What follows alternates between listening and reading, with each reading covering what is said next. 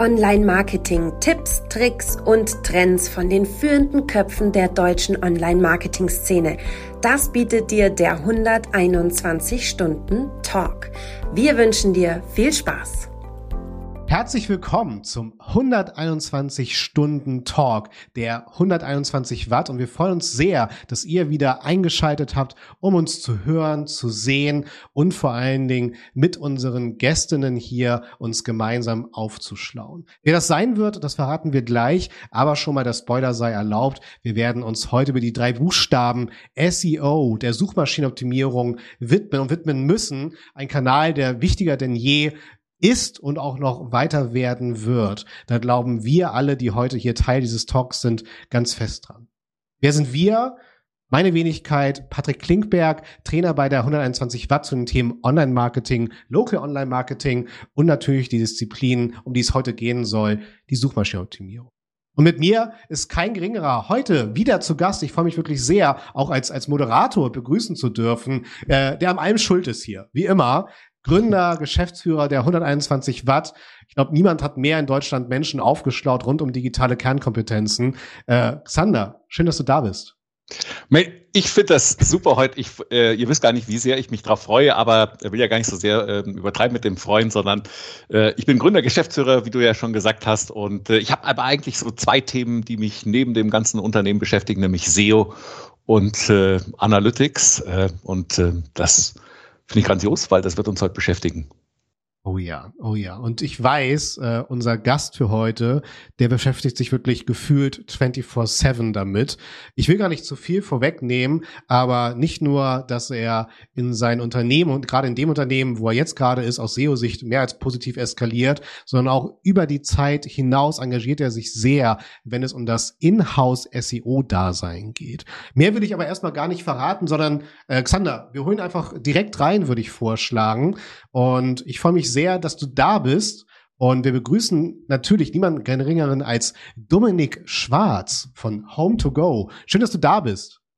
Ja, herzlichen Dank für die Einladung. Super hier zu sein. Ja. ja. Also vielleicht auch, um ein bisschen den Dominik noch einzufliegen und äh, vielleicht so ein bisschen Hintergrund zu sagen, du bist ja so ein echtes Urgestein und äh, machst ja das ganze Thema SEO, glaube ich, und du kommst, bist ein SEO, ne? äh, auch wenn du dich jetzt Chief Inbound Officer nennst, aber äh, du warst ja irgendwann ähm, bei, glaube ich, klickfreundlich, ähm, da heißt dann so ganz offiziell Leiter Suchmaschinenoptimierung und äh, dann warst du äh, bei Kajak äh, eine Flug- und Hotelsuche und äh, inzwischen, glaube ich, seit über sechs Jahren bei Home2Go. Und ähm, das ist ja deswegen so spannend, deswegen freue ich mich ja so, weil, das weißt du gar nicht, du tauchst fast in jedem Seminar bei mir auf. Du Na, bist fast super. in jedem Seminar bei mir präsent, weil ich immer zeige, guck mal, so macht man äh, SEO 2025 und äh, dann zeige ich jemand anders, den ich jetzt nicht nenne und sage, und guck mal, und das ist so ein bisschen Retro-SEO. Ne? Und äh, deswegen äh, finde ich das ja so toll, äh, dass du heute da bist. Nebenbei, du machst ja noch eine Sache zusätzlich neben äh, diesem sehr offiziellen, nämlich äh, du bist Initiator von äh, Vertical SEO, äh, Vertical Inhouse SEO. Und ähm, jetzt bin ich ja SEO und äh, Vertical SEO ist ja so, das ist ja so Universal Search, richtig? Also so vertikale Suchmaschinenoptimierung, Bilder optimieren äh, und äh, Local, äh, so was der, was der Patrick macht. Oder habe ich das total falsch verstanden?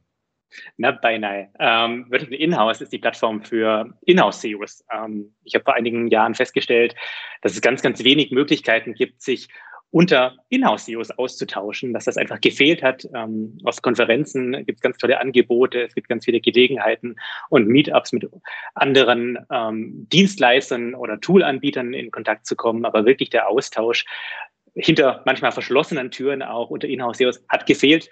Ähm, Mache ich jetzt seit zwei, drei Jahren, äh, macht sehr viel Spaß und genau, das ist Vertical Inhouse. Ah, äh, das aber hat dann Vertical, Vertical irgendwas zu tun mit, äh, wir machen Suchmaschinenoptimierung, beschäftigen uns damit für vertikale Suchen oder äh, ist da eigentlich ein ganz anderer Ansatz dahinter? Ja, das ist ja schon richtig vermutet. Der Ansatz ist ein bisschen anderer. Ähm, vertikal steht im Endeffekt dafür, dass SEO, wenn man es eben für 25, 26 oder die Jahre danach denken möchte, nur dann funktioniert es, wenn es wirklich komplett in die Firmen integriert ist. Also vertikal von der Geschäftsführung, vom Board, vom Management bis hin zu jedem, der am Unternehmen und im Unternehmen arbeitet. Und ähm, ja, deswegen volle vertikale Integration. Das muss das Ziel sein. Das ist das Erfolgsrezept aus meiner Sicht. Und so kommt es zu dem Namen. Ja, wir, ich, wir hatten ja mal kurz mal auch schon mal geredet und ich wusste, dass ihr das natürlich überhaupt nicht so auf Vertical, so wie ich es davor dargestellt habe. Äh, Fand es aber spannend, weil ich glaube, das wäre das Erste, was einem so ein bisschen in den Sinn kommen würde. Und äh, vielleicht ganz kurz, äh, Dominik, bevor wir äh, darüber reden, aber ähm, Du machst ja das Thema SEO echt schon lange, ne? Und ähm, ich glaube immer so, wie wir, wie ich das verstanden habe, was ihr äh, vielleicht macht bei der Home to Go, ist, dass ihr so sehr nutzergetrieben seid. Aber äh, kurz, hast du eigentlich schon mal auch so so richtig so Spam gemacht oder sowas? Also so, so, weil du machst es ja schon lange, ne? Und ähm, dann hat man ja so eine gewisse Historie. Und ähm, beim Patrick weiß nicht, ob du darüber reden möchtest, aber äh, kennst du auch so die Untiefen der, der Suchmaschinenoptimierung? Die Frage habe ich wirklich noch nie bekommen.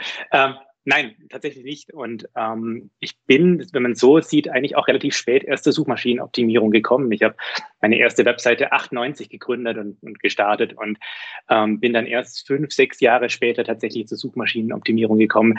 Eigentlich genau aus dem Grund, den du gerade nennst, nämlich der Spam und das, das massive, naja, äh, sagen wir mal, zweifelhafte Handeln in der Branche lange wirklich sehr abgeschreckt hat, ähm, weil es lange funktioniert hat, ist lange viel gemacht worden. Ähm, da haben sich die SEOs sicherlich auch ähm, zu Recht einen gewissen Ruf aufarbeitet. Ähm, in der Ecke, die mittlerweile zum Glück eigentlich nichts mehr mit moderner Suchmaschinenoptimierung zu tun hat. Ähm, und ich freue mich tatsächlich jeden Tag, dass wir so viele Schritte weiter sind als 2003, 4, 5 oder 6. Ja, absolut. Also ich habe ja den Vorteil, hier in Hamburg haben wir den Michel stehen. Und wenn man da durch die Tür schreitet, bekommst du einen Generalablass. Und bin ziemlich sicher, das zählt auch für die SEOs. also kommt einfach mal nach Hamburg mich besuchen und dann schalten wir gemeinsam durch die Eingangshallen von Michel. Mm, ja, und das wäre dann so eine Art Ablasshandel, oder? Ja, genau. Großartig. Aber äh, Patrick, hast du schon mal eigentlich gespammt oder so? Oder nein, auch nicht, natürlich nicht, oder? Darüber redet ähm, man nicht mehr über vergangene Sünden. Ja, also an eigenen Projekten versucht man ja schon immer ans Limit zu gehen. Ne? Ich bin ja auch so im Affiliate-Bereich groß geworden, gerade wenn es so um die ganzen Tarife geht da draußen und über dann die Rückabsicherung, Provisionsgeschäft. Und ich kann mich nicht davon freimachen, dass meine Texte besonders hochwertig waren, die ich generiert habe. Ne? Und ich kann mich nicht davon freimachen, dass ich äh, reges Off-Page-SEO betrieben habe. Nur die Algorithmen waren sehr trivial und man sieht einfach rückwirkend, wir waren halt einfach bis 2011 viel zu stolz, uns einzugestehen, dass es wirklich irgendwann wirklich so große Schritte geben wird bei Google, was den Algorithmus angeht und vor allem automatischer, algorithmischer Prozesse, sei es die Content-Bewertung und bis hin zur den Metriken Off-Page, dass das alles, ja, größtenteils durch maschinelles Lernen ne, entsprechend kontrolliert wird mittlerweile. Super spannende Entwicklung, aber ich glaube, viele müssen sich davon ja freimachen, dass sie irgendwie behaupten könnten, ja, das haben wir kommen sehen. Ja. Aber vielleicht, also ähm, wir haben uns ja ein bisschen so die, die Home to Go angesehen und äh, jetzt, äh, jetzt muss man vorsichtig sein, ne? weil ähm, ihr seid ja an die Börse gegangen und es kann mal sein, dass wir eine Frage stellen, wo Dominik sagt, hm, das kann ich leider nicht beantworten oder das kann ich leider nicht kommentieren. Ja? Ähm, und aber äh, trotzdem, ich darf es ja ein bisschen sagen, was ich davor äh, recherchiert habe und halt so über so Tools, die wir kennen ähm, ähm, und ähm, habe jetzt festgestellt, ähm, ihr habt ja äh, enorm hohen SEO-Anteil. Ähm, äh, für euch ist das ein Riesenthema ne? und ähm, Gerade wenn, und ich habe es mal verglichen mit jemand, der mir so spontan eingefallen ist, äh, mit Airbnb und ich glaube, kam so auf Zahlen so roundabout über externe Tools. 36 Prozent eures äh, Traffics ist bei euch über SEO generiert.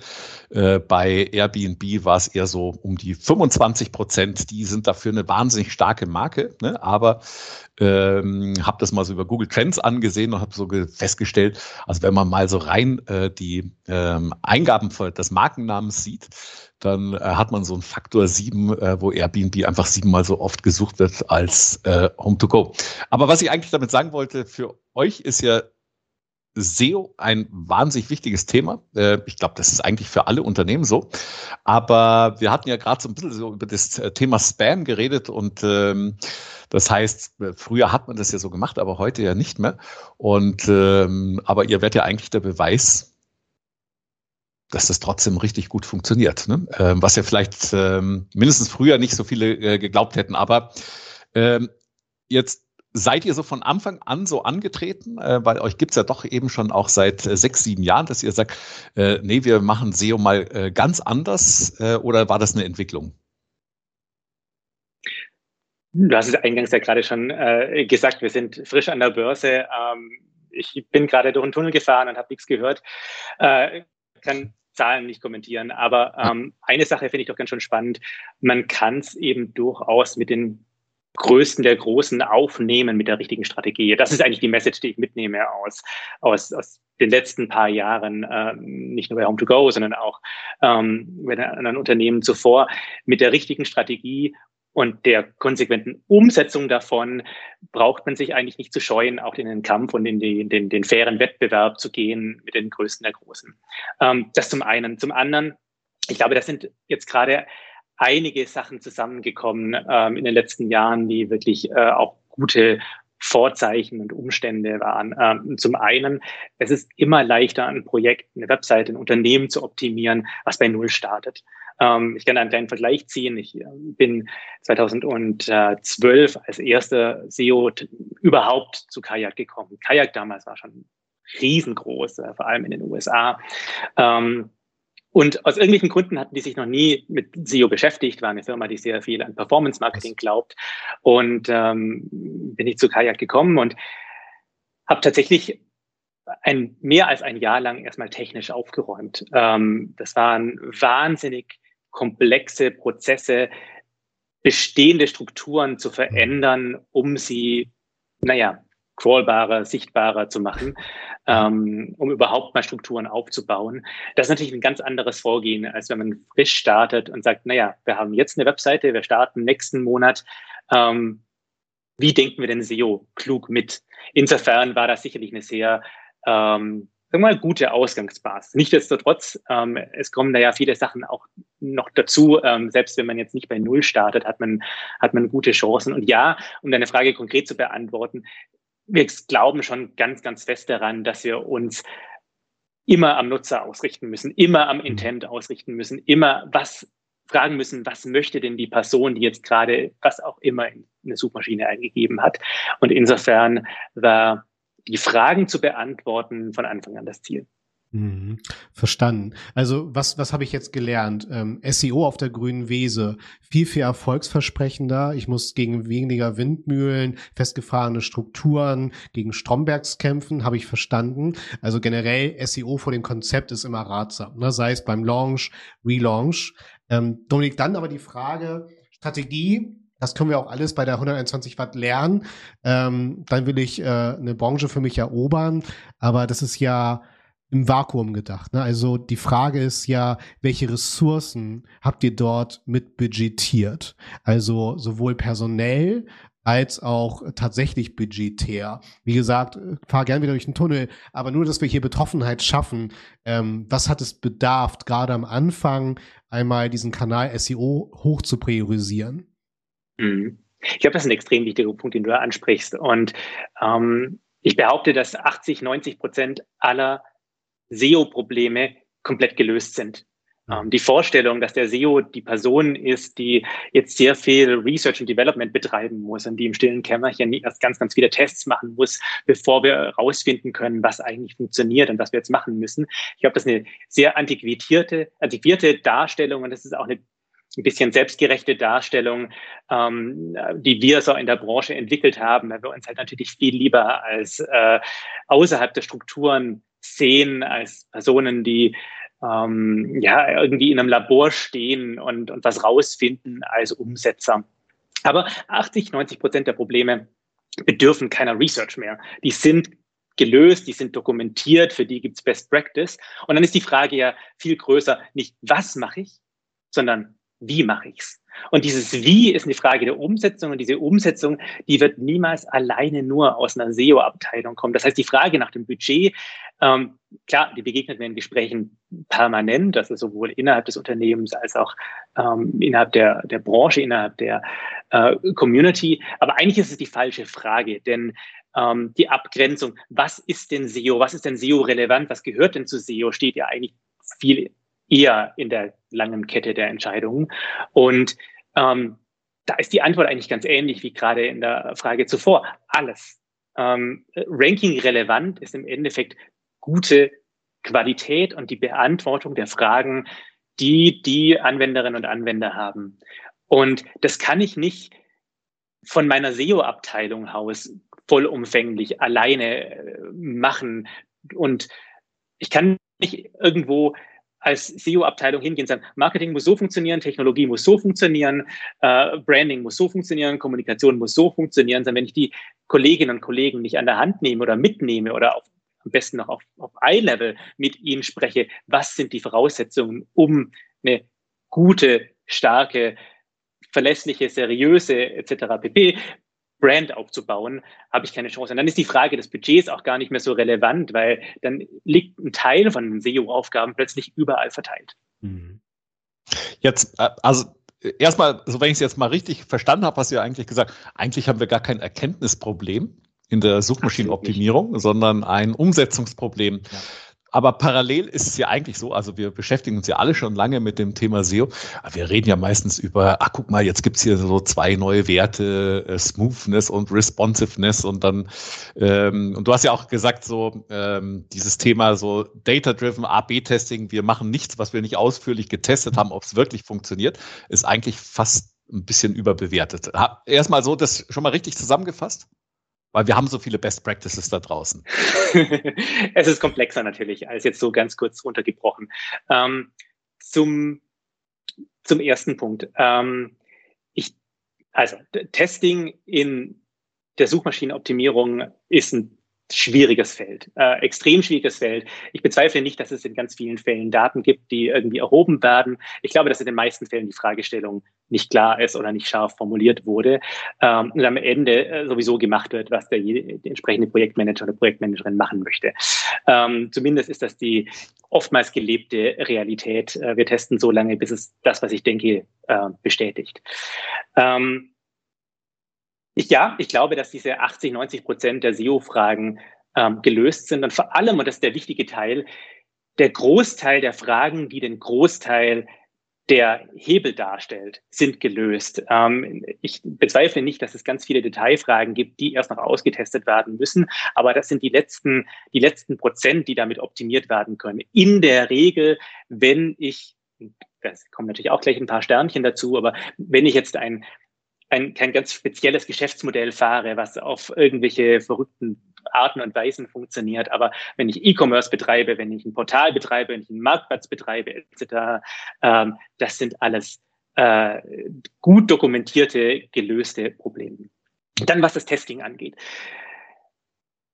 Mit Testing und vor allem mit Multivarianten-Testing kann ich Projekte, kann ich, äh, kann ich, kann ich Unternehmen, kann ich Maschinen iterativ verbessern. Und ich sehe es mit sehr, sehr großer Freude und sehr großer äh, Begeisterung, dass sehr viele Unternehmen extrem viel Mehrwert auf Daten und Datenanalyse und ähm, Datenerhebung und Auswertung ähm, setzen. Und das macht uns insgesamt besser und das kreiert bessere, iterativ bessere Produkte. Was ein Holzweg jedoch ist, zu glauben, dass durch A, B oder Multivariant-Testing wirklich Innovation entsteht. Ich werde immer nur stückchenweise, stückchenweise, stückchenweise besser werden, aber ich werde diesen großen Sprung nach vorne nicht durch A, B oder Multivariant-Testing bekommen. Und ähm, ich habe ein Beispiel, was immer sehr gut funktioniert ist. Viel wird gesprochen über, wir bauen dann einfach ein MVP und testen, ob es besser ist. Und wenn wir jetzt aber davon ausgehen, dass SEO wirklich etwas ist, was vertikal von ganz oben nach ganz unten integriert werden muss, damit es funktionieren kann. Dann ist die Frage, wie schaut denn dieser MVP überhaupt aus? Und in der Regel wird dann kein echter MVP ins Rennen geschickt zu diesem A-B-Test, sondern, naja, ein Subset davon, was eigentlich gar nicht mehr ein ähnliches eine ähnliche Experience hervorruft. Also ganz konkret, äh, der MVP von einem, von einem Motorrad ist nicht einfach, dass ich den Vorderreifen herstelle und sage, hier ist der MVP, funktioniert das, kaufen das die Leute, mhm. sondern der MVP von einem Motorrad ist ein hässliches Motorrad, bringt das mich von A bis B. Mhm. Und ähm, ein MVP herzustellen in einem Prozess, der ganzheitlich durch die ganze Unternehmen sich ziehen muss, ist enorm viel Aufwand. Und deswegen ist es ganz, ganz anders, als wenn ich jetzt Kampagnen oder alles, was budgetgetrieben ist, äh, teste, ähm, wo ich ganz andere Möglichkeiten habe. Mhm. Vielleicht, wenn ich da mal, so, weil das fand ich jetzt ganz interessant. Also ich, ich gucke mir ja immer gerne äh, so Search Pilot, die machen zum Beispiel sehr viel so AB-Testing und sagen, ist jetzt der Alt-Tech, ist jetzt wichtig für Google? Wenn ich dich jetzt so reden gehört habe, habe ich gedacht, vielleicht ist das aber immer der falsche Setup, weil man fragt sich als, ähm, äh, wenn ich nutzergetriebenes SEO richtig verstanden, man fragt sich immer, wie reagiert eigentlich Google darauf, wenn ich was mache? Aber eigentlich wäre es ja viel sinnvoller, wenn ich sage, wie reagieren die Nutzer darauf, weil das vielleicht ein stabilere System ist und weil es nicht davon abhängt, was gerade technisch möglich ist, sondern was die Leute als sinnvoll. Oder habe ich das jetzt, hätte ich das jetzt falsch verstanden? Und ich kann es gleich in die Abteilung UX, UI geben, weil die ja eigentlich dafür zuständig sind. Dann landet es nicht mal mehr im SEO-Budget. Absolut. Ähm, und wir sehen, dass ja auch natürlich die ganzen Bewegungen auf und ab in den Sichtbarkeitsgrafen dieser Welt ganz häufig eben nicht nur durch Nutzerveränderungen und Verhaltensveränderungen getrieben sind, sondern eigentlich eher durch die Anpassung von welchen Algorithmen auch immer. Ähm, ich glaube, es, es wäre schlecht, der SEO oder die SEO heutzutage wäre schlecht beraten, gar nicht drauf zu schauen, was dort passiert. Aber in der Regel wird aus meiner Sicht das deutlich überschätzt, äh, was mhm. im Tagesgeschäft passiert. Mhm. Mhm. Ich, ich, ich bin mal wieder der Zusammenfasser. Ähm, generell ähm, SEO bei Default wirklich abteilungsübergreifend zu installieren, ist das A und O. Man muss auch gar nicht von SEO sprechen, sondern wenn man Betroffenheit schaffen will, ich muss unternehmerisch bereit sein, Ressourcen zu investieren für die technische und inhaltliche Wartung meiner Webpräsenz, um verkaufen zu können. Und sich da nicht verrückt zu machen, und äh, das greife ich jetzt mal so ein bisschen aus, aus den Zwischenzeilen von Xander raus, ähm, ist die Frage, hilft es mir als Unternehmen, sich den Patenten en Detail zu widmen, um die schon längst definierten Stellschrauben, die wirklich wichtig sind, ne? wie du auch sagst, Dominik, ne? es ist ja alles entsprechend äh, alle Schätze sind geborgen, die wirklich äh, relevant sind und signifikant die Stellschrauben im SEO beeinflussen. Und hilft es mir als Unternehmen, die Seite 17 vom RankBrain zu verstehen, geschweige zu lesen, äh, für meinen operativen Prozess. So. Oder reicht halt wirklich einfach äh, die, die Quintessenz des Ganzen, okay, ne, Suchintention äh, ist wichtig, weil was bedeutet das jetzt wieder, wenn wir in Sachen UX, UI denken? Wenn ich jetzt auf Twitter lese, einer aus der Schweiz hat gesagt, ach nee, Ladezeit ist doch nicht so wichtig als Ranking-Faktor. Was bedeutet das? Dass Home to Go dann 30 Sekunden lang laden darf bei einer Landingpage, weil es kein, keine SEO-Relevanz mehr hat? Das ist ja totaler Blödsinn. Ne? Also es geht ja um die Gesamtperformance. Entschuldigung, ich werde immer sehr emotional, aber auch bei, hm. bei meinen Terminen und Seminaren, weil das immer genau diese Schmerzpunkte sind, dass man da, glaube ich, immer zu sehr ins, ins Tausendstel gerät. Absolut. Und ich glaube, mhm. das Patent, was du gerade angesprochen hast und das, das äh, fast schon manische Hinterherrennen hinter dem letzten Update, was es möglicherweise noch gibt und was ich daraus lesen kann, wie aus Kaffeesatz, das ist absolut ein Problem. Wir haben ganz, ganz lange als Branche davon gelebt, dass wir, dass wir so ein, so ein, mh, mm, so eine technische Schicht über unserer Webseite hatten, die wir optimieren konnten, aus der Google versucht hat, Korrelationen mit guter Qualität herauszulesen. Ah, die Seite hat Alttext, also ist wahrscheinlich auch der Inhalt der Seite äh, gut. Aber dieser, diese, diese technische Schicht, die ich über meine Webseite lege und die Google als ähm, Proxy dient, um zu verstehen, ob eine Seite gut ist oder nicht, die wird einfach immer dünner ähm, die, die Möglichkeit, und wenn wir das bei allem vorwärts denken, zwei, drei, vier Jahre, was dann die Möglichkeiten sein werden, die Suchmaschinenanbietern zur Verfügung stehen, um wirklich zu verstehen, wo enden User Journeys, ähm, wann fangen User Journeys an, ähm, wann sind Leute wirklich zufrieden, was ist echte Qualität, was ist wirklich Qualität von, von Textinhalten. Da sind wir ja immer noch relativ am Anfang, dass, dass das wirklich maschinell auch verarbeitet werden kann dann ah. gibt es diesen technischen Leverage einfach nicht mehr. Ich hätte, also ich drehe, ich, ich versuche es ja mal anders zu sehen, ähm, weil ich gucke mir solche Sachen gerne an. Finde es auch total spannend, alles, was Google entwickelt, aber eigentlich aus einer ganz anderen Perspektive. Weil wir sagen ja immer, na, du musst halt den Nutzer in den Mittelpunkt stellen wenn das nur nicht so kompliziert wäre, ne? weil wir Menschen sind ja halt kompliziert. Ist ja nicht so, dass wir sagen, wir haben einen Wunsch, ne? sondern ähm, jemand muss mit einer Suchanfrage wie ähm, Ferienwohnung Rom irgendwas anfangen können und es ist gar nicht so leicht, die zu beantworten. Und ich sehe eigentlich immer so viele Sachen, die Google macht, auch jetzt, äh, was sie mit diesen neuen Core Web Vitals gemacht haben, eigentlich als ist doch ein toller Proxy, anstatt dass ich mir die ganze Zeit Gedanken mache, was eigentlich relevant für die Nutzer sein könnte, äh, was ja echt eine schwere Aufgabe ist, kann ich, denke ich mir, ach, ich nutze eigentlich alles, was Google so entwickelt, äh, um äh, eigentlich mehr über meine Nutzer zu verstehen, weil wir gar nicht die Ressourcen haben, um äh, hier so in den Research zu gehen. Aber ich, vielleicht ist es jetzt auch ein ganz komischer Zugang zu dem Thema ich, ich glaube, das ist genau der richtige Zugang. Der Unterschied vielleicht ist, dass an der Stelle mh, hm, die Frage ist, wie baue ich denn meine Unternehmung, wie baue ich denn meine Abteilung, wie baue ich denn den Verantwortungsbereich, den ich führe, wirklich strategisch auf. Und wenn ich nur schaue, was Google macht, dann laufe ich per Definition immer hinterher. Wenn ich versuche, in die Zukunft zu schauen, wo möchte Google hin? Was sind denn eigentlich die die großen Muster, die sich durch die Jahre ziehen. Wohin geht überhaupt die Webentwicklung? Wohin gehen Produkte?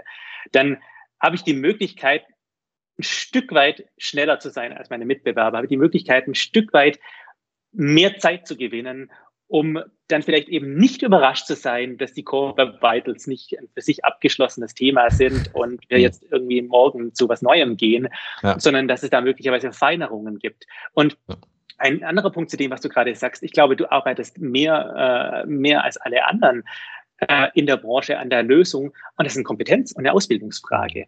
Ähm, du hast mich jetzt nicht bezahlt für diese Antwort, aber ich glaube, Ausbildung und Weiterbildung ist das, das Wichtigste, was man tun kann. Ich habe davon erzählt vorher, dass wir im, zu Beginn dieser Wildwest-Zeit des Internets, dass da halt alles mit Spam noch funktioniert. Jetzt schmeiße ich ein Herz rüber. Juhu.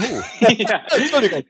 Dass, dass ja. zu Beginn dieser Wildwestzeit halt alle alles gemacht haben und Spam scheinbar kein Problem war und jeder noch mehr Müll in den Index geblasen hat, weil es halt irgendwie zu Geld gemacht hat. Und wir denken heute, ja, heute ist natürlich das eine erwachsene Branche, heute ist das alles viel weiter, aber wir sind keine erwachsene Branche.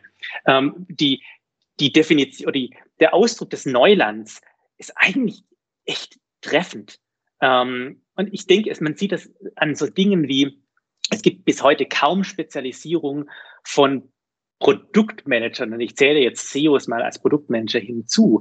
Ähm, ob ich heute Ferienhäuser optimiere, verkaufe, Produkte entwickeln und morgen in Fintech gehe und übermorgen äh, in E-Commerce, da zuckt keiner mit der Schulter. Ist aber doch eigentlich total verrückt, dass ähm, es überhaupt gar keine Spezialisierung gibt innerhalb unserer Branche. Das ist nicht wie in jeder anderen erwachsenen ähm, Industrie es Industrie- und Domänenexperten gibt, oder zumindest die Domänenexperten sogar in der Überzahl sind. Ich habe mich spezialisiert auf Brückenbau, ich habe mich spezialisiert auf das und das und das Thema.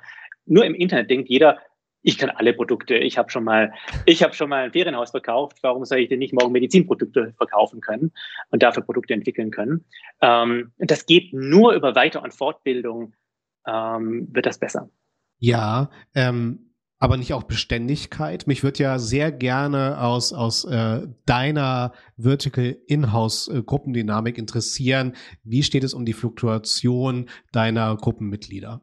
Also, weil ein entscheidender Faktor, und hier stelle ich immer wieder fest, ist es natürlich jetzt, äh, natürlich gibt es mehrere Variablen, aber es liegt natürlich auch in der Kultur des Unternehmens. Wie kann ich mich dort auch selber fördern und fordern lassen im Unternehmen, dass ich aber auch dort bleibe? Ja, also, inwieweit habe ich überhaupt die Chance, dann im Bereich äh, XY eine Kernkompetenz im Produkt, Projektmanagement aufzubauen, wenn ich alle zwei Jahre das Unternehmen wechsle. Na, also das sehe ich halt auch als, als sehr starken Faktor da draußen an, dass halt das Unternehmen nicht nur die Schwierigkeit hat, Wissen aufzubauen, sondern auch dieses Wissen zu halten. Und ich würde jetzt einfach mal unterstellen, äh, ich glaube, dafür musst du auch nicht in den Tunnel fahren, äh, dass ihr es einfach schafft, ein sehr beständiges Team mit einer entsprechenden Dynamik aufzubauen, aber auch zu halten.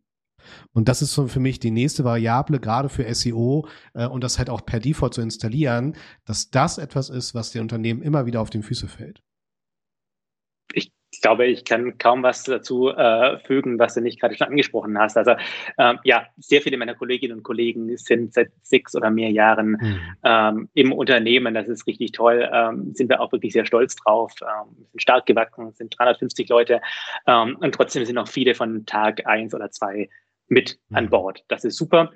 Ähm, ich glaube, wir sind insgesamt in einer sehr schwierigen Marktsituation für Unternehmerinnen und Unternehmer, denn es ist ja keiner gezwungen, nach zwei Jahren zu wechseln, sondern ähm, einerseits ein bisschen mehr kommt so die amerikanische Kultur mit vielen Expats, zumindest in Berlin, auch äh, nach Deutschland, wo man nach drei Jahren schon äh, ja denkt, um Gottes Willen, jetzt bin ich schon Ewigkeiten beim Unternehmen, ich muss dringend was Neues machen. Äh, es gibt kaum mehr Karrieren, wo Leute bei fünf, sechs, sieben Jahren äh, im Unternehmen bleiben. Das ist relativ schade.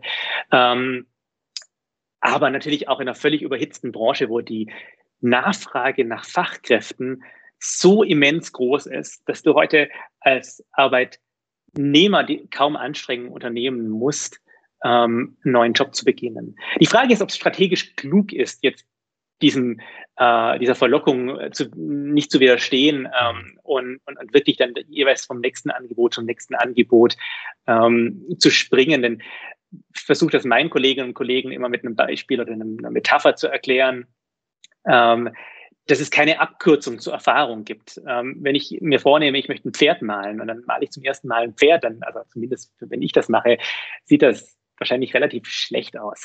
Dann male ich ein zweites Mal ein Pferd, dann male ich ein hundertsten Mal ein Pferd und irgendwann habe ich zehntausend Mal ein Pferd gemalt und das zehntausendste Pferd sieht wahrscheinlich relativ gut aus, aber ich kann diese 999 äh, oder 9999 sogar Zeichnungen dazwischen die kann ich nicht skippen, die kann ich nicht überspringen. Und genauso ist es mit jeder Art von Erfahrung und jeder Art von äh, kumulativem Lernen.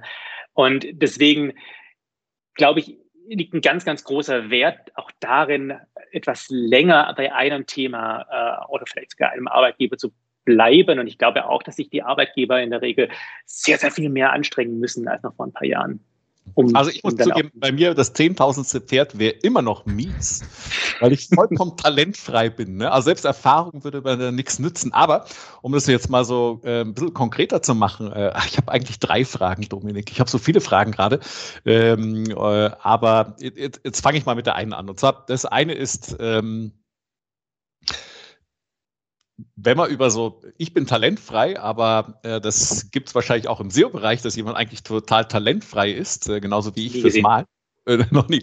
Äh, aber die Frage wäre natürlich, wenn man so ein Talent hat, das erste, was muss man dem eigentlich bieten, dass die eben vielleicht nicht nach zwei Jahren wechseln, sondern dass die sagen, Mensch, ich finde das Umfeld äh, so interessant, dass ich auch mal bereit bin, vier, fünf, sechs Jahre ähm, äh, tatsächlich äh, zum Beispiel bei euch zu bleiben. Oder auch, du hast ja vielleicht mhm. Erfahrung bei äh, Vertical Inhouse. Das wäre die erste Frage. Die zweite und dritte stelle ich dann noch. Ich glaube, es gibt kein Patentrezept, was für alle funktioniert. Ähm, ich glaube, dass mit Corona ein großer Shift auch eingesetzt hat, auch bei mir selber, muss ich zugeben, was Einstellungen zu Remote angeht.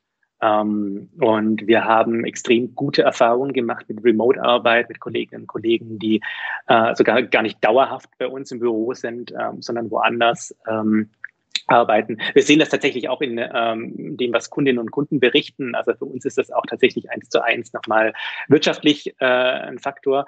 Und ähm, mehr Flexibilität ist sicherlich etwas, was sehr, sehr viele Kolleginnen und Kollegen anzieht. Ähm, jetzt äh, hatten wir uns gerade vorher über Kinder unterhalten. Ähm, da äh, die Kita und den Arbeitsplatz unter einen Hut bringen zu können, einfach weil es nicht irgendwie Punkt äh, aber das wäre jetzt nicht so spezifisch, richtig? Also das würden ja. wahrscheinlich alle äh, schätzen. Ne? Aber gibt es sowas, dass die sagen zum Beispiel, oh, ich möchte mal zweimal pro Jahr auf eine Konferenz gehen und äh, das fände ich super. Oder, und das war eigentlich eine, ein bisschen eine Frage, die in die Richtung geht, ähm, ihr seid ja, ihr seid ja ein Luxusunternehmen.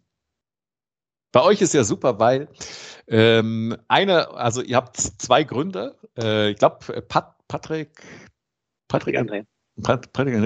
und der Wolfgang Heigl. Und äh, der eine kommt von Home24 und äh, wenn alle SEOs Home24 hören, dann wissen sie, ach, da gab es eine Vergangenheit. Und äh, ist, der Wolfgang Heigl kommt von Swoodoo und äh, ihr habt, bitte korrigier mich, im Aufsichtsrat den Pip Glöckner, ähm, der ein, einer der bekanntesten SEOs ist. Und jetzt könntest du sagen, naja, für dich ist ja SEO, das ist ja total einfach, weil ganz viele Leute, mit denen du redest, denen ist total klar, was man eigentlich heute machen muss. Ja? Aber ich könnte mir vorstellen, dass jetzt bei euch, ähm, das äh, bei Vertical Inhouse, äh, dass die Leute sagen, ja, wenn ich so einen Patrick und einen Wolfgang und einen Pip hätte, dann würde ich auch viele Dinge viel besser diskutieren können. Habe ich aber nicht, ne? Und das kann man halt manchmal nicht ändern. Hm. Gibt es da, da irgendwelche Tipps, wo du sagst, äh, wie kann man äh, die meine vielleicht Thomas oder Sabine oder auch so Leute wie ich, Alexander, keine Ahnung, wie kann man die so ein bisschen mehr machen wie eure Gründer oder euren Aufsichtsrat, dass die, dass du nicht alles stundenlang erklären musst, warum das doch vielleicht wichtig ist? Ja, zur Vollständigkeit sei ja auch noch Nils Regge genannt, der ja auch äh, sehr viele Jahre operativ bei uns mit dabei war aus Hamburg ja. und auch exzessive SEO-Erfahrung hat. Also du hast recht, wir haben sehr großes Glück, ähm, sehr viele spezielle Köpfe und kluge, ambitionierte ähm, Köpfe da im, an richtiger Position zu haben. Ähm, das ist sicherlich ähm, sehr, sehr außergewöhnlich. Ich glaube aber, dass es damit alleine auch nicht getan ist, sondern äh, nur viel Verständnis zu haben und dann kommt dabei nichts rum, äh, würde ja auch nicht funktionieren. Ich glaube, ähm, ganz, ganz wichtig ist das Selbstverständnis von SEO-Kolleginnen und Kollegen, was denn ihre Aufgabe ist und wo sie sich positionieren und was sie eigentlich zu leisten haben und was sie auch nicht zu leisten haben. Ähm, eine der Dinge, die mir immer wieder, eines der Dinge, die mir immer wieder auffällt, ist so ein bisschen eine, mh, hm, der Rückzug auf, ihr seid alle blöd und SEO macht das am liebsten alles selbst.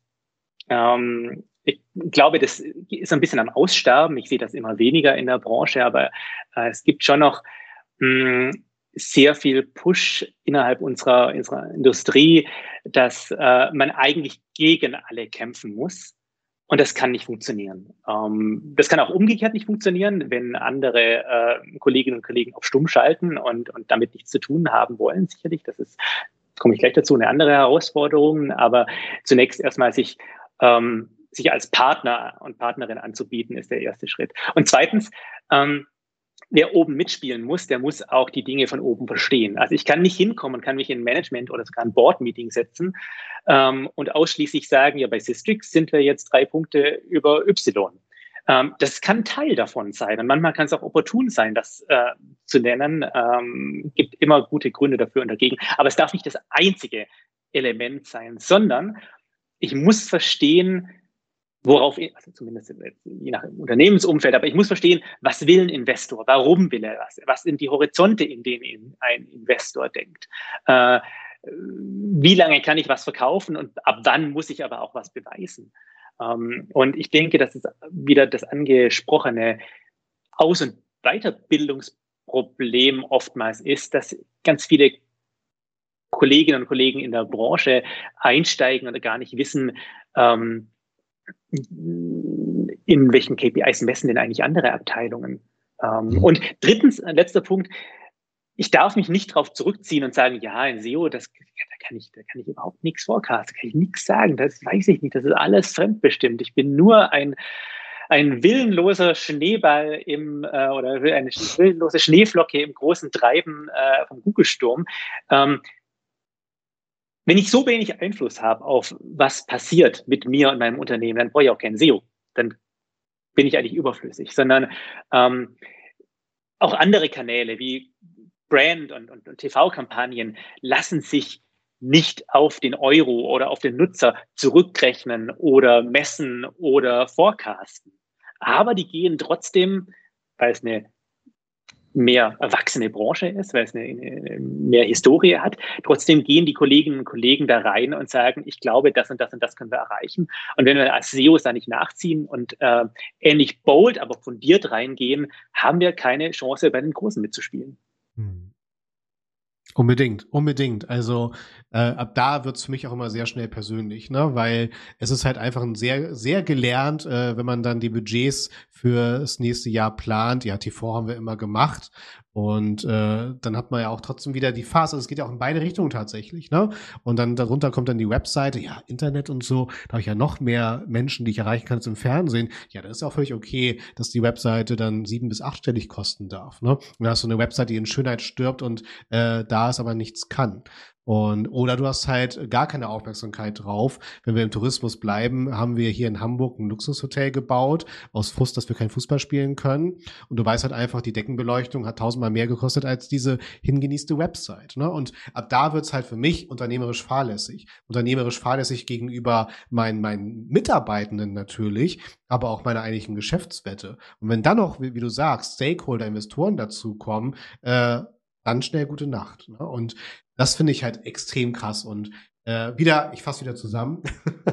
ich, ich muss, ich muss Betroffenheit schaffen für den Kanal SEO und das wirklich sehr selbstbewusst. Ne? Ich verdiene die gleiche Aufmerksamkeit, die gleichen Ressourcen wie das TV-Budget und brauche halt da entsprechend genauso das Hauptaugenmerk drauf. Aber auch nur, wenn ich es halt wirklich schaffe, und das ist mal ein bisschen mehr zusammengefasst, das bei Default bei mir Unternehmen zu installieren. Und krass, ne? Also nur Xander, Hut ab. Du hast ja hier geschrieben, SEO 2025, weniger Tools, Taktiken, mehr Fokus auf Menschen.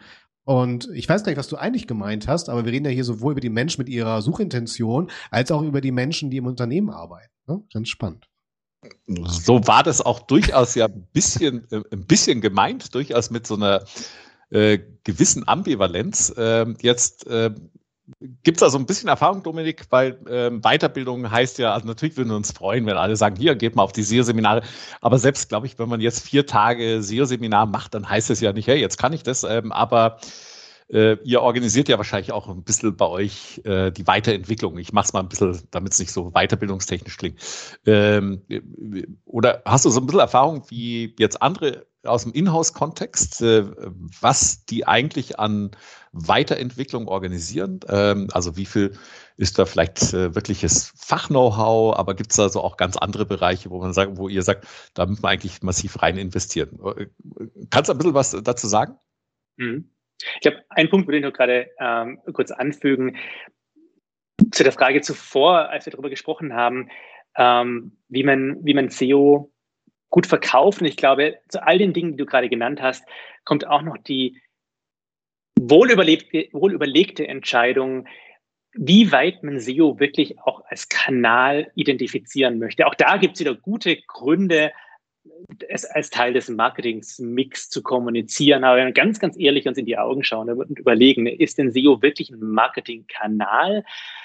Dann wird es schwierig, denn ähm, wir haben nur im Bereich SEO diesen, diesen Compounding-Effekt, dass ich wirklich über Investitionen was aufbaue, während ich in allen anderen Marketingkanälen in der Regel rein budgetär getrieben aussteuer und aussteuern muss. Und da ähm, tatsächlich Äpfel mit Äpfel zu vergleichen, wird relativ schwierig. Es sind wahrscheinlich doch eher Äpfel mit Birnen. Ähm, und möglicherweise möchte ich da außerhalb ähm, von diesem Vergleich laufen, um da auch wirklich fair beurteilt ähm, zu werden. Auch da kommt immer wieder ein bisschen auf den Unternehmenskontext und den, den Aufbau auch ähm, drauf an. Aber ich glaube, das ist ganz, ganz wichtig auch nochmal ähm, in der internen Kommunikation und im internen Verkaufen von SEO, wie soweit es denn, denn notwendig und möglich ist. Ähm, Thema Weiterbildung. Ach, super Thema, kann man eine eigene Stunde drüber sprechen. Ich sehe mit großer Freude, dass es da sehr viel Bewegung gibt. Ähm, großer deutscher öffentlich-rechtlicher Sender hat jetzt dieses, diese Woche eine eigene Inhouse-Konferenz durchgeführt, äh, wo von allen Sendeanstalten Leute zusammengekommen sind, um über Sichtbarkeit zu reden. Ähm, auch dort spricht äh, interessanterweise ähm, offiziell äh, jetzt niemand groß über SEO, ähm, sondern es wird halt anders verpackt, weil es eigentlich ja auch um naja, ein bisschen andere Themen geht. Ähm, aber das hätte ich mir jetzt vor zehn Jahren nicht denken können. Mhm. Ähm, ich äh, sehe große Unternehmensgruppen, dass sie ihre Inhouse-Teams aus verschiedenen Abteilungen und, äh, und, und Unternehmensbereichen zusammenschmeißen, regelmäßig. Und zwar sehr regelmäßig. Ähm, dass ich, und ich sehe einen wahnsinnigen Redebedarf von allen, die eher als Einzelkämpferin oder Einzelkämpfer unterwegs sind. Ähm, bei, bei Vertical Inhouse haben wir zumindest vor Corona ähm, sehr, sehr regelmäßig Meetups gemacht. Wird auch wiederkommen, Zeit geht vorbei, zum Glück. Ähm, und was ich dort an Feedback bekomme, ist in erster Linie zum ersten Mal kann ich mit wem sprechen, der die gleichen Probleme hat. Ähm, und ich glaube, das ist der strategische Nachteil, den Inhouse-CEOs auch wirklich haben im Vergleich zu Agenturmitarbeiterinnen und Mitarbeitern. Als Agenturmensch sehe ich in sehr, sehr kurzer Zeit sehr viele Cases und sehe sehr schnell, ah, okay, diese zehn Seiten funktionieren so, die zehn funktionieren so und die funktionieren so. Und habe da meine, wenn es jetzt vielleicht auch nicht wissenschaftlich unter äh, Test und Vergleich liegt, aber zumindest kann ich da meine Rückschlüsse ziehen. Ähm, als Inhouse-CEO habe ich nur mein Projekt und das, mit dem sollte ich besser nicht experimentieren, zumindest nicht auf die Art und Weise, wie das häufig in und über Agenturen stattfindet. Ähm, und Gleichzeitig habe ich vielleicht zwar eine gewisse Umsetzungskompetenz mir erworben, aber ich weiß gar nicht, wie und was ich umsetzen sollte. Und da diesen Austausch zu professionalisieren, äh, zu institutionalisieren, indem ich mir regelmäßig Lunchdates einstelle, indem ich regelmäßig aktiv auf andere in meiner Situation raus, losgehe und rausgehe und sage, äh, du arbeitest ja auch in der Branche, wollen wir nicht mal irgendwie auf Kaffee gehen, wollen wir nicht mal ein Bier trinken, wollen wir nicht mal äh, nachmittags einen Zoom-Call und vielleicht eine Stunde sprechen einfach. Ich glaube, das muss von Unternehmern und Unternehmerinnen gefördert werden, dass das wirklich auch wertvolle Weiterbildungszeit ist, die, die extrem viel Wert stiftet. Ähm, und Inhouse-SEOs müssen das aber auch einfordern und umsetzen, äh, wenn sie an ihrem Fortkommen interessiert sind. Also ich habe ja da vielleicht so ein bisschen anekdotisch, aber ähm, ich habe mal irgendwann letztes Mal Fußball gesehen und dann hieß es irgendwie so, Ah, guck mal, der Trainer von XY, der hat vier Wochen hospitiert beim FC Barcelona äh, und dachte mir, ach, ist eigentlich interessant. Finde ich toll. Das wäre mal eine mhm. schöne Idee. Und äh, ich habe tatsächlich ein paar dann angeschrieben, dich noch nicht, Dominik, ne? aber ich habe dann gefragt, ob ich nicht mal so wenigstens mal einen Tag im SEO-Team hospitieren könnte, einfach um so ein bisschen zu wissen, wie das äh, abläuft, mit welchen Tools und welche Fragestellungen, welche KPIs. Äh, manche haben dann gesagt, äh, ja, total super Idee, aber nicht bei mir. Ähm, aber ich habe dann hat jemand äh, Feedback gegeben, die sind von einer äh, großen deutschen Versicherung und die sagen, ja, wir machen das schon. Wir machen das ein bisschen branchenfremd. Das heißt also, nehmen wir mal an, wir haben Versicherung XY und wir machen das mit Telekommunikation äh, Z. Ja, und äh, die tauschen sich ganz bewusst aus. Äh, findest du sowas eine gute Idee und darf ich bei euch hospitieren, Dominik? ich äh, beantworte mal eine der Fragen. ähm. Der Tunnel. Äh, für das alles andere, das äh, werden wir dann im Bewerbungsgespräch klären, würde ich sagen. Aber der Austausch, ähm, nicht nur branchenfremd, sondern gar auch innerhalb der eigenen Branche kann extrem wertstiftend sein. Ähm, da gibt es Restriktionen auf jeden Fall. Ähm, es gibt aber auch mehr Möglichkeiten, als man denkt. Und vor allem, es gibt in der Regel weniger Geheimnisse, als man tatsächlich denkt. Und ähm, ich denke, das gehört auch zum Teil dieser dieses Professionalisierungsprozesses, dass ich eben wegkomme von der Vorstellung, dass SEO so eine Geheimwissenschaft ist, die ich anrühren muss in meinem Kämmerlein und dann äh, Krähenfüße und äh, Pilze und sonst irgendwelche Wundermittel äh, zusammen äh, bei Mitternacht zusammenmische, sondern dass es in erster Linie ein Handwerk ist und ähm, es vielleicht Methoden abzuschauen gibt, aber keine Geheimnisse abzuschauen gibt. Mhm. Und ähm, klar, branchenfremd ist wahrscheinlich immer ein bisschen einfacher, auch durch äh, die Compliance zu bekommen und ähm, lohnt sich immer. Deswegen ganz, ganz starke Empfehlung. Und äh, wir hören uns äh, morgen um 9.30 Uhr äh, zum Vorstellungsgespräch. Also, ja, äh, guter Punkt. Ne? Ähm, was würdest du mich fragen eigentlich? Also um mal festzustellen, ob ich, ähm, äh, ob ich nicht irgendwie jemand ist, äh, der jemand bin, der 10.000 Pferdebilder malt und es immer noch nicht kann. Ne? Ähm, und äh, das ist ja für viele echt ein großes Thema. Sagen, boah, was soll ich denn dem fragen und wie überprüfe ich überhaupt, ob der, äh, ob der Basiswissen und vielleicht auch Basistalent hat. hat. Mhm. Ich glaube, Neugier ist ganz, ganz wichtig. Äh, also Neugier ein bisschen sich in ein Thema einzuarbeiten und rumzugraben und ein bisschen zu verstehen, warum machen die das denn. Ähm, ich frage in der Regel einfach so, was müssen wir besser machen? machen? Und in der Regel kommt das auch gut an, denn selbstverständlich kann man die Frage unendlich aufbohren, kann mhm. ganze Doktorarbeiten über Verbesserungen äh, führen, aber mh, ganz so offen gestellt, offenbart, dass dann ja selbst wenn ich nur 30 Minuten mit der Fragestellung verbringe, so ein bisschen das Mindset von einer Person, auf was schaut sie zuerst?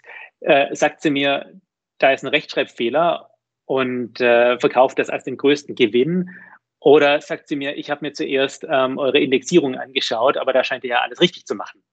Ähm, mhm. also es geht gar nicht so sehr um, um Probleme zu finden, sondern mhm. vielmehr darum, wie denkt die Person. Mhm. Und ähm, möglichst nah am echten Job zu bleiben, also an dem Job, der dann später auch durchzuführen ist. Also wenn du morgen früh kommst, dann werde ich dich fragen, so, was, was machen wir besser? Okay, ich weiß, was ich dann, dann heute Abend schon Stunde unterhalten. ich bin ein bisschen nervös jetzt. sehr, sehr gut. Ich glaube, das ist ja. nicht notwendig. Ich glaube, das, das Schöne ist ja auch, dass man wirklich ähm, aus extrem vielen Blickwinkeln das betrachten kann. Und es gibt ja, oh, es gibt definitiv falsche Antworten, aber es gibt ähm, in fast jedem Gespräch auch irgendwas zu lernen äh, von Kandidatinnen und Kandidaten, die vielleicht ähm, jetzt nicht auf den ersten Blick irgendwas erkannt haben, was äh, unsere Sichtbarkeit und unseren Umsatz verdoppelt, aber vielleicht ja trotzdem ein interessanter Insight ist in, wie echte Menschen denken. Und eben, da, geht es doch darum, äh, wie denken echte Menschen? Ähm, was sehen die? Und wenn mein Bewerber oder meine Bewerberin auf meiner Webseite sagt, ich verstehe gar nicht, was der Button da soll, ich verstehe gar nicht, was die Box da ist, warum steht denn der hier, dieser Mist, das ist doch totaler Quatsch, dann werden das 100 Kunden vermutlich auch denken. Insofern, also eine Anregung habe ich für euch, Dominik. Schieß los. Ja, ähm, ich untersuche manchmal das Thema Ferienwohnung Rom. Ich bin in Rom aufgewachsen und äh, ich finde super, dass ihr am Ende äh, auf eurer Kategorieseite äh, weiter verlinkt und sagt interessante Angebote in der Nähe. Ähm, dann kommen aber Katholiker und Rimini vor. Und alle, die sich in Italien und in Rom auskennen, wissen, dass äh, Rimini und Katholiker auf der Adria-Seite sind. Man musste über den Apennin fahren und äh, ähm, deswegen die näheren Ziele wären im Tyrrhenischen Meer. Ne? Ähm, yeah. Und ich habe schon meine Hospitanz, habe ich jetzt gewonnen. Ne? so, und dann wäre meine Frage, warum, warum sollten wir das jetzt morgen angehen? Also warum, komplett einverstanden inhaltlich, macht ja total ja. Sinn. Ähm, A, warum sollten wir es denn angehen? Und ähm, zweitens, wie sollten wir das denn angehen? Denn ähm, der Computer weiß ja gar nicht, wo, wo Rimini liegt oder doch. Und wenn ja, wie sortieren wir denn die Verlinkungen? Und was ist denn ähnlich und was ist denn in der Nähe? Hm, absolut. Aber der Patrick hatte eine dringende Frage. Hast dich geschickt, ja, als da drum. Äh ja. Genau. Nein, bleibt neugierig. Äh, ich versuche wieder zusammenzufassen. Das fand ich sehr, sehr schön. Dann Xander, äh, das, äh, dieses Benchmarking nennt man das, finde ich auch hochspannend tatsächlich. Auch gar nicht innerhalb derselben Branche, sondern auch gerne branchenfremd, auch wirklich mal direkt die Ressourcen auszutauschen. Ne? Und so ein bisschen, äh, ich will jetzt da kein RTL 2 Format, aber den, äh, den SEO-Tausch könnte man da auch durchführen für einen äh, gewissen Zeitraum. Auch immer super spannend. Und ich stelle es auch immer wieder bei den Teilnehmerinnen unserer Webinare fest, Xander, ne, dass der Bedarf, ne, diese Stammtischkultur, was Dominik auch meinte, ist extrem wichtig. Es ist alles da draußen ein Fremdsystem. Das einzige Fremdsystem, äh, das es eben nicht ist, das ist unser eigenes System. Das ist unser eigenes Wissen, die eigene Webpräsenz, die wir voll unter Kontrolle haben. Und bleibt neugierig, ähm, damit möchte ich auch zum Schluss dieser Folge langsam überleiten und eher uns motivieren, hier ein, eine, wenn nicht sogar Trilogie draus zu machen. Dominik, unseren Gästinnen hört hier natürlich immer das letzte Wort, äh, das du dir gerne schon mal zurechtlegen darfst. Von meiner Seite aus, und dann gebe ich gleich zu dir rüber, Xander, und Xander spielt dann wieder zu dir, Dominik, um das Format hier nochmal kurz zu erklären, das Finale. Ähm, von mir bleibt nur zu sagen, Dominik, fantastisch. Ich, ich sauge hier immer so das Argumentationsfutter unserer Gästinnen auf und ich liebe diese unterschiedlichen Perspektiven. Und wie du hier das Thema Inhouse-SEO präsentierst und völlig aufgeräumt verargumentierst, gefällt mir sehr, sehr gut. Von daher ganz vielen Dank dafür und neugierig bleiben, das ist hier auch unser Format. Das könnt ihr hören und schauen auf allen gängigen Video- und Podcast-Portalen. Das bedeutet, schon bald wird auch entsprechend hier noch mehr Futter hinzukommen und vor allen Dingen über 30 Folgen müsst ihr eh noch nachsehen und hören beim 121-Stunden-Talk schon mit unterschiedlichsten Gästinnen, Themen und Schicksalen, die wir begrüßen dürfen. Und es geht noch fleißig weiter. Ich freue mich sehr. Dominik, von meiner Seite auch schon mal ganz lieben Dank und ich gebe rüber zu Xander. Ja, also natürlich muss ich auch Danke sagen. Äh, ich fand es äh, großartig, weil wir wollten ja so bewusst mal nicht über so nitty-gritty Details reden, obwohl ich in meinem Hashtag, äh, da stand eigentlich, äh, ist ein regulärer Ausdruck. Äh, ich habe einen kleinen Fehler drin gemacht, den hat der Dominik wahrscheinlich auch entdeckt. Ähm, das sollte eigentlich heißen SEO oder Analytics. I love both. Ne? Und ähm, ja, aber ich bin ja selber eben auch so, bin ja so ein bisschen Nerd gewesen oder äh, geworden, war aber mal äh, auch äh, jemand, äh, der in so einer sehr verantwortlichen Situation war äh, und ähm, ein großes Team hatte und äh, habe dann immer gemerkt, wie wichtig das auch ist, das richtig zu reden. Und da ich weiß ich nicht, ob ich noch eine Frage stellen darf, weil eigentlich müssen wir beenden, aber ich habe manchmal gedacht, so ein bisschen Symbolik ist nicht ganz unwichtig, weil wenn ich SEO zu Performance Marketing gebe, dann wird es halt unter Performance Marketing gesehen. Wenn ich sage, es ist SEO, ähm, dann ist es halt Search Engine Optimization, was immer noch bleibt, äh, was macht denn Google? Und ähm, ich wollte und äh, da mich erstmal super äh, bedanken bei dir, weil es total interessant war, aber vielleicht äh, auch noch eine, so eine letzte Frage rübergeben, ob du sagen willst, ah, so SEO 2025. Ich hätte so einen letzten kleinen Tipp. Benennt das Thema um, äh, nennt es vielleicht ganz anders, äh, bringt es nicht ins Performance-Marketing.